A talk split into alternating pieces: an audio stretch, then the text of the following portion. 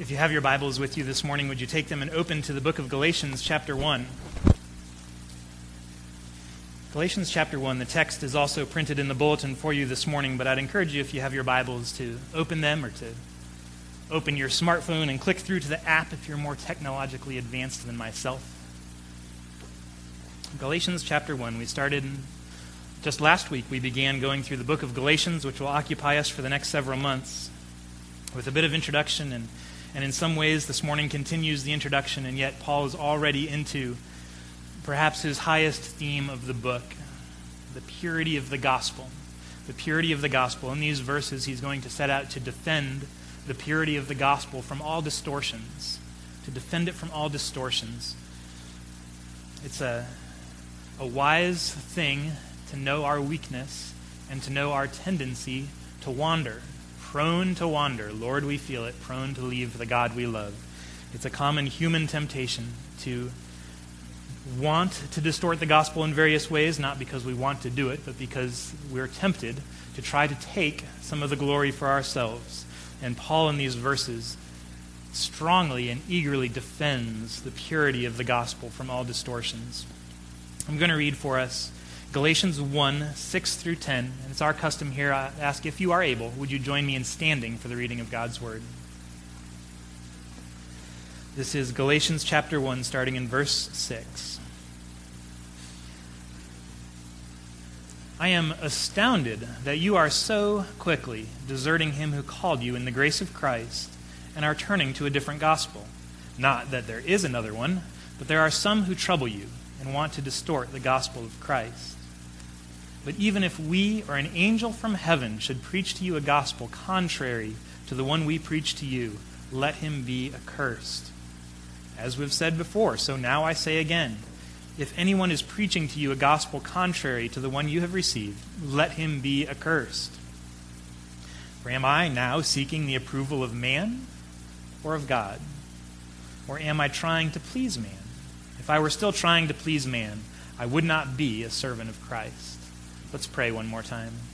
Father, this is your word given by inspiration of your Spirit to be a guide to your church, to lead us into all truth, to give us everything that we need for life and godliness. We do ask that the same Spirit who inspired the words to be written will now open the eyes of our hearts, that we may see wonderful things and be drawn back to Christ from all our wanderings. For it's in His name that we pray.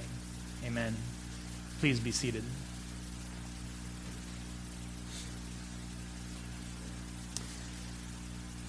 Every person in this room is a preacher.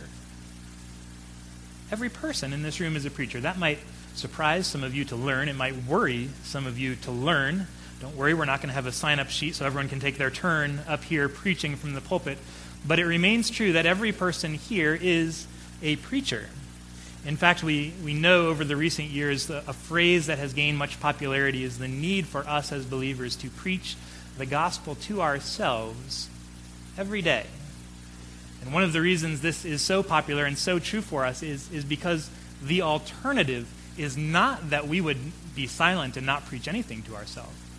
If we don't preach the gospel to ourselves every day, the alternative for us is that we are preaching something else.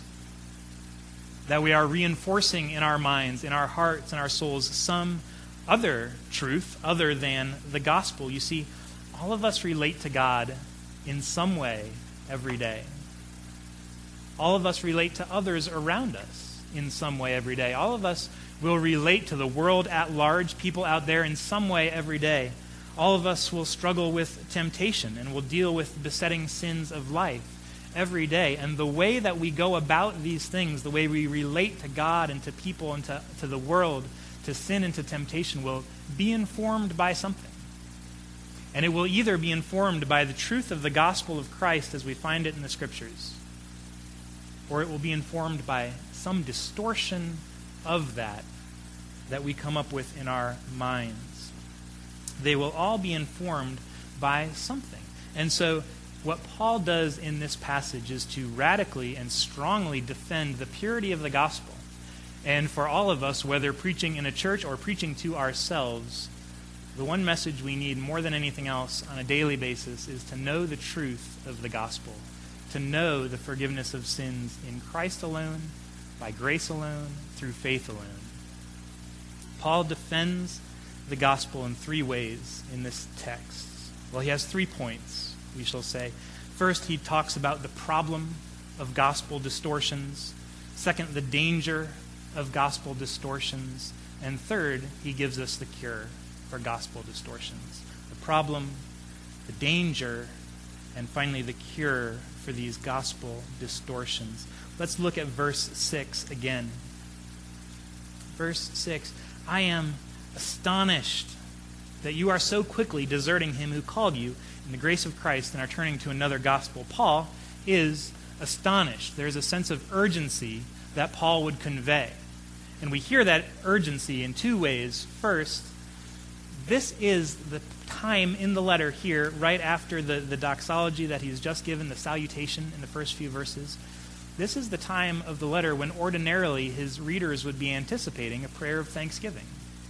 If you read all of Paul's other letters to the churches, he has the salutation, and then he launches into a prayer of thanksgiving, saying, I thank our God and Father in all of my prayers and all of my remembrances of you. Some prayer to give thanks for the church. Even in the book of 1 Corinthians. And if you've read 1 Corinthians, you know that poor church had more problems than you could shake a stick at. I think if we had half the problems of the Corinthian church, most people would not want to come to church here. But even there, Paul, Paul gives thanks for the work that God is doing among them. And yet, in this letter, right at the time that they expect Paul is going to give thanks to the Lord, instead, he's astonished at how quickly they have deserted God. Secondly, we feel the urgency not only because we would anticipate thanksgiving and instead we get rebuke, but, but secondly, I have to imagine that the Apostle Paul was probably not easily astonished by sin. He was probably not very easily astonished by sin. A new pastor, maybe. A Relatively new apostle, maybe. They could have been astonished. But Paul has been around the block a few times. This is at least 14 or 15 years after Paul's Damascus Road experience when God called him in Christ. Paul is an experienced apostle. Paul has planted these churches and others and written to them when you've been around the block, when you've been in ministry for a while, you learn that people sin. Even believers, even mature Christians sin. We are saints, yes, but we are also sinners. And what sinners do is they sin. And after a while, you stop being astonished when people in the church sin. It's still sad. It's still often tragic when we see sin and we see the consequences of sin in the church. And yet, what it's not is surprising. And so for Paul to say he is just absolutely astonished at how quickly the Galatians are deserting God who's called them in the grace of Christ, this, this says something to us that what's happening in these churches in Galatia is, is probably worse than your average church problems. This is probably worse than average, and, and this is what he says it is. What is it that's so bad? He says, I'm astonished that, that you are so quickly deserting him who called you in the grace of Christ. Deserting him who called you in the grace of Christ. No wonder Paul is astonished. He says what they're doing is so quickly after Paul has left, so quickly they're deserting God.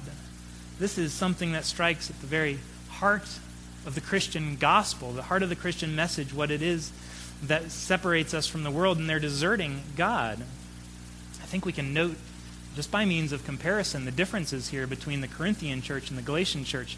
In Corinthians, yes, they had many problems. There were ethical problems and moral problems of behavior.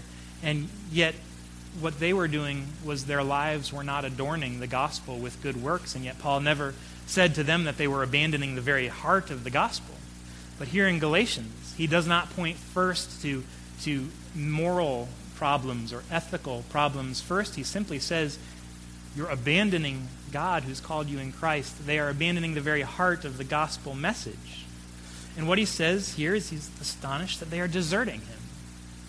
This word is a word that we find often in, in military contexts for a person who, in the heat of battle, switches sides, is a traitor, is, as the old commentaries say, a turncoat, one who, in the midst of the conflict, changes sides. It was used in in schools of philosophy for someone who simply changes their mind. They're over here, they're in this school, and they, they give up on it. They desert it and they go to the completely opposite side. And he says this is what they are doing. They are deserting him who called them. Him who called them. Not simply a school of philosophy, a doctrine, or a teaching. What he says is they are deserting a person. He doesn't say, I'm so astonished that you are deserting this teaching in favor of another teaching. He says, You are de- deserting God, Him who called you in the grace of Christ, for something else. He doesn't, he's not personally offended. He doesn't say, I'm astonished. You've, you've given up on what I taught you for now for what these other teachers are giving you. He says, You have deserted God who calls you in Christ. They are not leaving a doctrine, they are leaving God Himself. We see later in, in Galatians 5 4, when he says to them with equal severity, he says, You are severed from Christ, you who would be justified by the law. You have fallen away from grace. And so we hear something of the severity that leads Paul to be astonished so quickly they're deserting God, he says they are severed from Christ because of what they have done. And so the, the all important question becomes what are they doing? What are they doing that has astonished Paul, that's led them to say this is tantamount to deserting God who has called them in Christ and going somewhere else? What could possibly be happening in these churches that would lead Paul to using such strong language? And this is what we learn. There were false teachers Paul had planted this church, and then he moves on. He leaves on his missionary journey to go to other churches. And there were false teachers who were coming into the church and teaching that in order to be saved, you need two things, which is a problem already. Need, you need two things that you need to believe in Jesus, and you need to obey the law. The false teachers came to teach in order to be saved, you need to believe in Christ and to obey the law. Now, we need to hear this with the urgency that Paul hears it with. That anytime we make salvation dependent on anything in us, on our obedience, rather than simply depending wholly, purely on the life, death, and resurrection of Christ, he says if we do that, we've deserted Christ.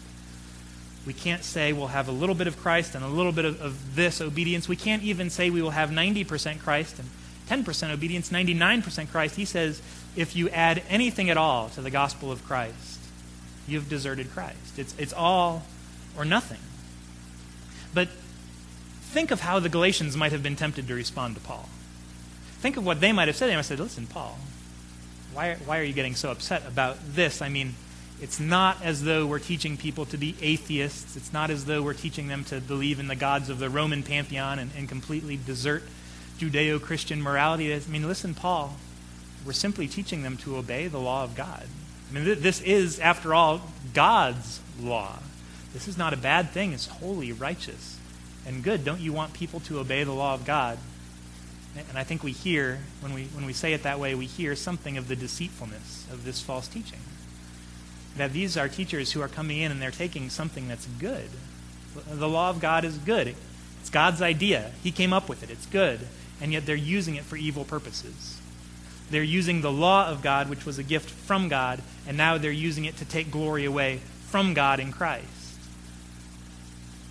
And so he says that they've taken this good thing, they're using it in an evil way, they're distorting the gospel. That's his word in verse 7. He says, There are some who trouble you, and they want to distort the gospel of Christ what they do when they add our obedience to the grace of Christ is they are distorting the gospel. This is a gospel distortion. This word, distort, it literally means to reverse. Not simply to distort or impair, but to turn something completely into its opposite. We, we see the word in Acts 2.20 when turn the sun into darkness.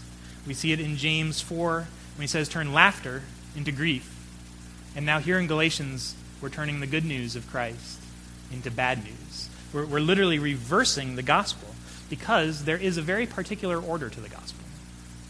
There's a very particular order, and we hear it clearly when we say it this way the gospel is the good news that God has accepted me in Christ, and therefore I obey.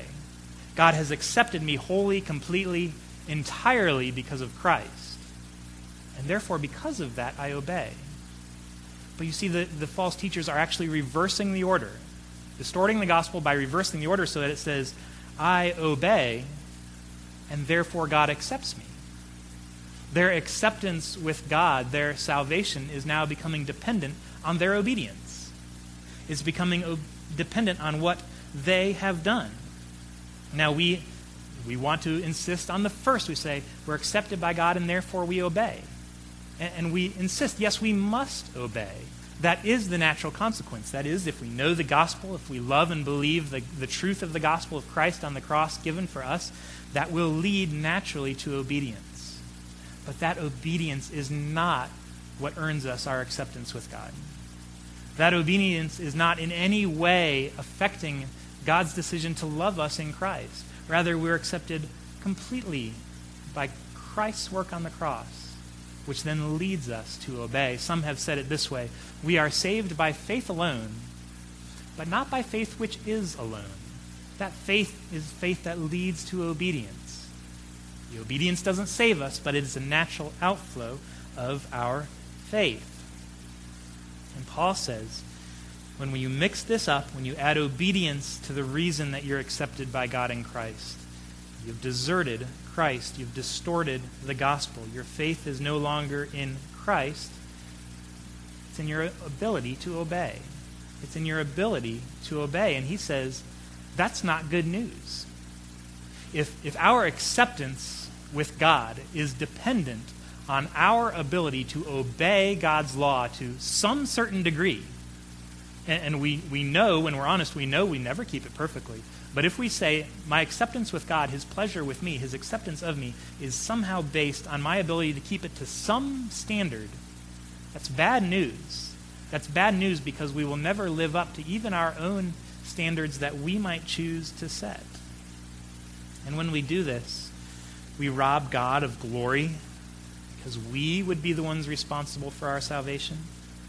We would rob Christ of his worth because what we would be saying is this that, that the work that Christ did on the cross is no longer sufficient. It did not accomplish everything for the salvation of sinners. It would rob us of peace of conscience. How could we have any peace in our mind and our spirit if, if our salvation, if our acceptance with God was at every moment dependent on my ability to obey rather than simply dependent on Christ?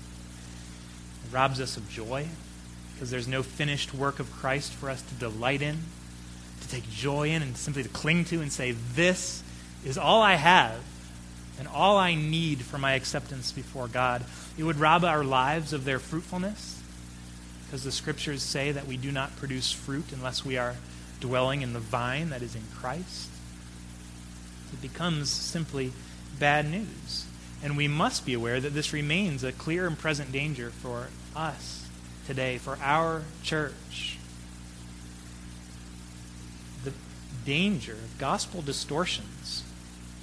If we can just simply generalize for a moment, there's two broad brush, big picture ways we tend to distort the gospel. And here's a generalization. In general, liberal churches tend to distort the gospel by taking things away from it. They look at the hard parts and say, okay, we don't have to believe that. We don't have to believe the virgin birth. We don't have to believe the miracles of Christ were real. We don't have to believe the inspiration of the scriptures or the, the uh, physical bodily resurrection of Christ. They take things away. And that distorts the gospel. But as a generalization, again, conservative churches, we distort the other direction. We tend to add things. So we say, here's the gospel, but we also require that you hold to the same social and political views as we do. We require that you would feel strongly about the same social causes we feel strongly about. And and none of us would ever say it in these words that, that you must have these views in order to be saved. But is there not some practical outworking that this is the message that we can send? That you are only believers if you believe in Christ and have this view and feel as strongly as we do. And it creeps into our thinking slowly but surely. After all, aren't we just obeying God's law? After all, wouldn't God have this view if we asked Him? And, yet we can use these good things, this obedience which is good and right and holy and good, and, but we use it for the wrong purposes. Martin Luther once sagely remarked, I believe, that, that there are two ways to fall off a horse. You can fall to the right and you can fall to the left, but either way you end up on the ground.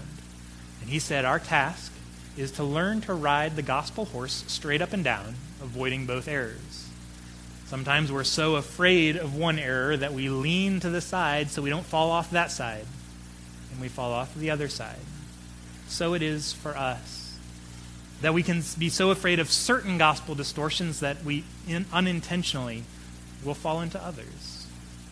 And the task for us as the church, the task for all of us as preachers, is to cling to the cross of Christ, not taking anything away, not adding anything to it, but clinging only to the grace and mercy of God displayed for us at Calvary. That this is our righteousness and this alone, that which is given to us through Christ. Nothing in my hands I bring, no obedience in my hands I bring, no enlightened social views in my hand do I bring. Simply to his cross I cling. That is the problem of gospel distortions, that we are always tempted to add or to take away. This is prone to wander, Lord, I feel. This constant human temptation. Let me insert some of my obedience. Let me take some of the glory, just a little bit for myself, so I can demonstrate my worth, rather than acknowledging that I am wholly dependent on Christ. Acknowledging that there is nothing I could do for myself save in the grace of God given to us in Christ.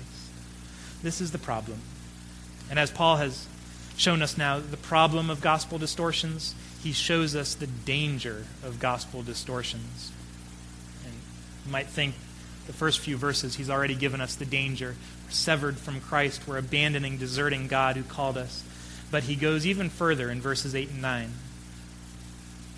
Even if we, this is verse 8, even if we or an angel from heaven should preach to you a gospel contrary to the one we preach to you, let him be cursed.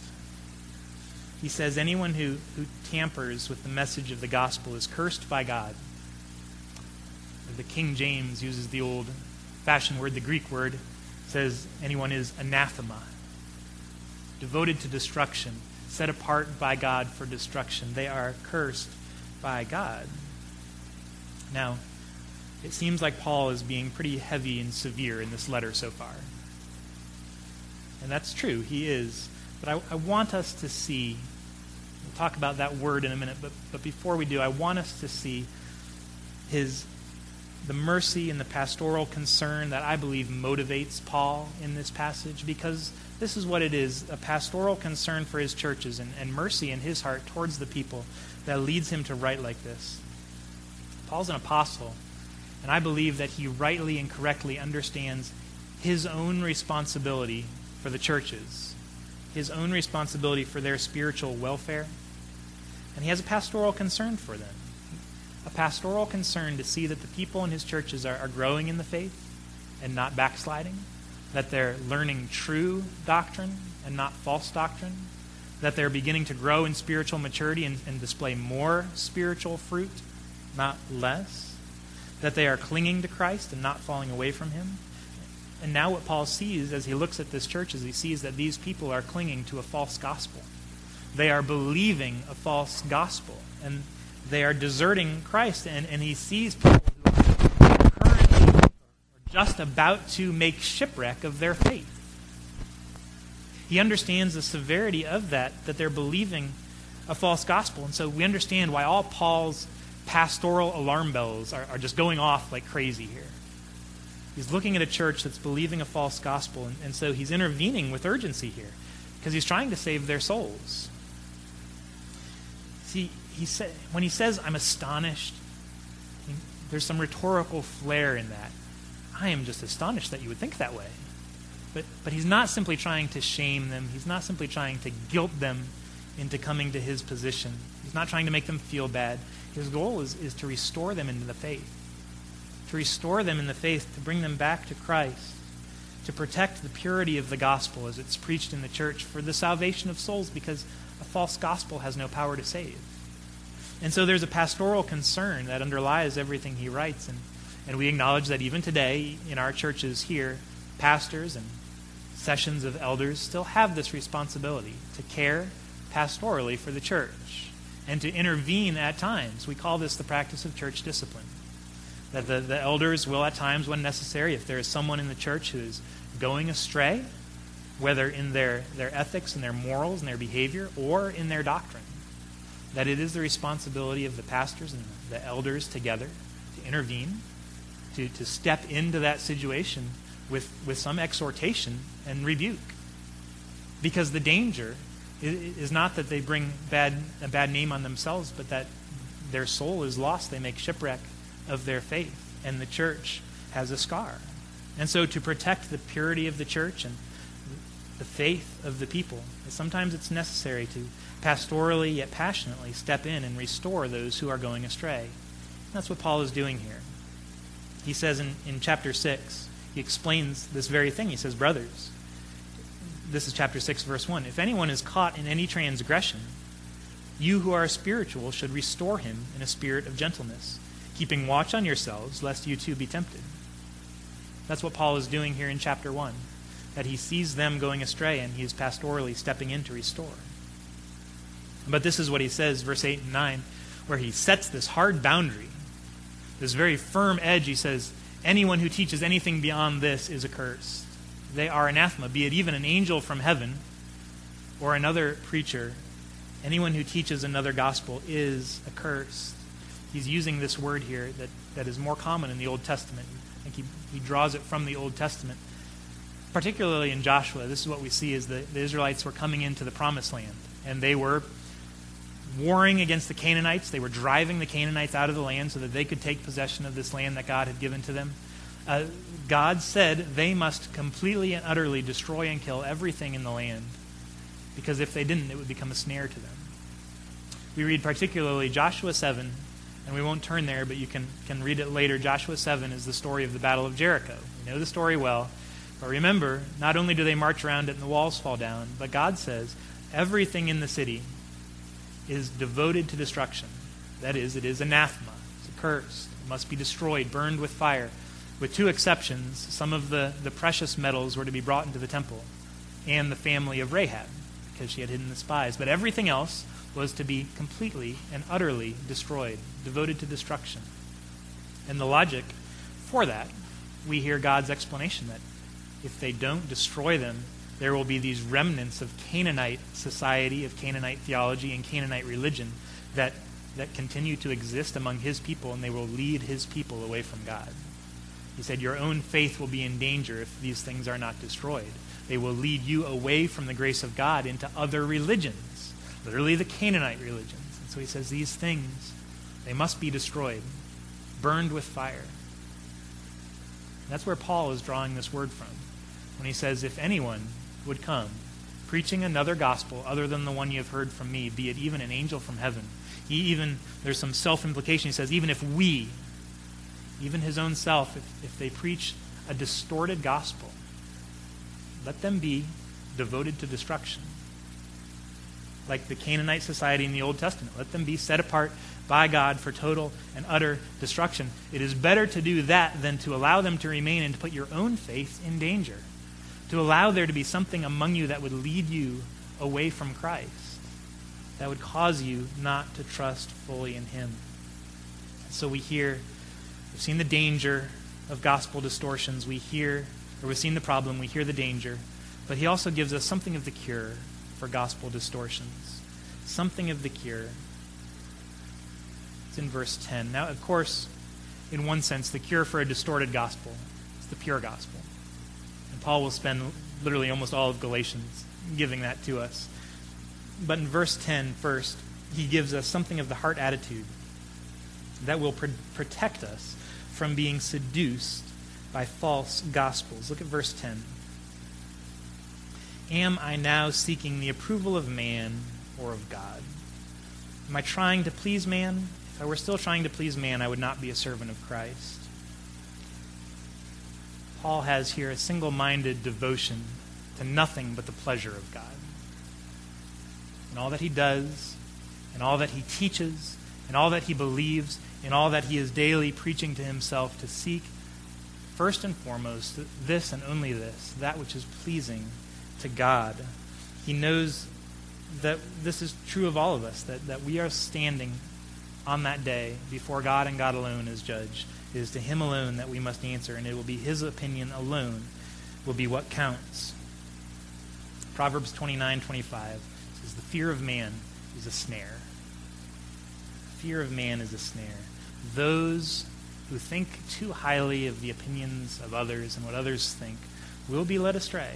They will be led to compromise. They will be led to teach something that's not as hard to accept as the gospel.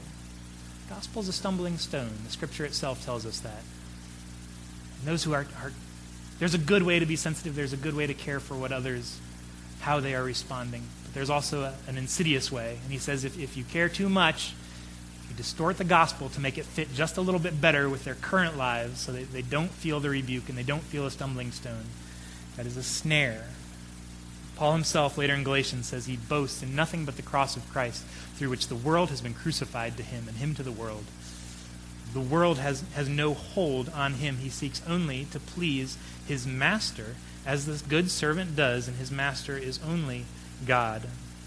Are we trying to please God? I believe nothing pleases God more than when we delight ourselves only in the finished work of Christ on the cross then we will gladly set aside all of our good works and we will simply rest. The sufficiency of Christ, knowing that his words are true. It is finished. It is finished. There's nothing more to be done. We are saved by his work when we boast that Christ is all we need. I believe it pleases God when we're daily living in this freedom, in this truth of the gospel, not in slavish fear. In other words, I would suggest the cure for gospel distortions, which are an ever present temptation for us. The cure is to daily preach to ourselves the true gospel, daily be reminding ourselves, daily basking in this truth, fully aware of our own propensity for, for weakness and for wandering. Therefore, we daily go back and we daily say, This and this alone is all my hope. That Christ on the cross has accomplished all that I need. That I am freely accepted by God in Christ Therefore, I obey. Therefore, I have peace of conscience. Therefore, I have joy in my spirit that Christ has done what I could not do. Therefore, I, relate to God as my Father, not as my, my master out of slavish fear. Therefore, I relate to others in the church as brothers and sisters. I relate to those outside of the church as those who are, are uh, harassed and helpless like sheep without a shepherd. We care for them. We desire them to come to a knowledge of the truth. We daily rehearse this. Simple truths though they are. It's almost, I feel silly sometimes that I have to remind myself of it so regularly. Jesus died for me. He paid the penalty for my sins. I'm a sinner before a holy God, but, but through the cross of Christ, I'm accepted on the merits of Christ alone. It's, it's so simple, and yet so easy for us to distort it. I've become convinced that, that we never outgrow our need to rehearse those truths daily. That's not a luxury reserved for those with, with lots of, of free time on their hands, lots of disposable time and disposable income. They have the luxury of sitting aside in a quiet corner with a cup of tea, having their devotions. This is a, a daily requirement for all of us to, to preach to ourselves the true, pure, undefiled, undistorted gospel of Christ. That I have been crucified with Christ. I no longer live. Christ lives in me. The life I live I live by faith in the Son of God who loved me and gave himself for me. This will be our protection.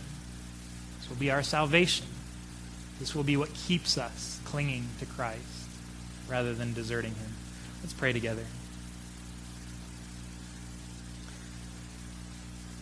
Heavenly Father, we, we want to, to start anew and to say all of our desire will be to please God, not to please man. We want to, to come to you purely on the basis of the merits of Christ, clinging to them, laying ourselves before the cross with great joy, with great joy that Christ has given himself as our Savior. Father, we, we pray, protect our church from gospel distortions. Keep us in the bounds of your truth. Lord, Lord, raise us up as mighty warriors who know the truth, who are set free by the truth and who long to see others set free by the same. Father, we ask that you will do this for the good of your kingdom and the glory of Christ. It's in his name we pray. Amen.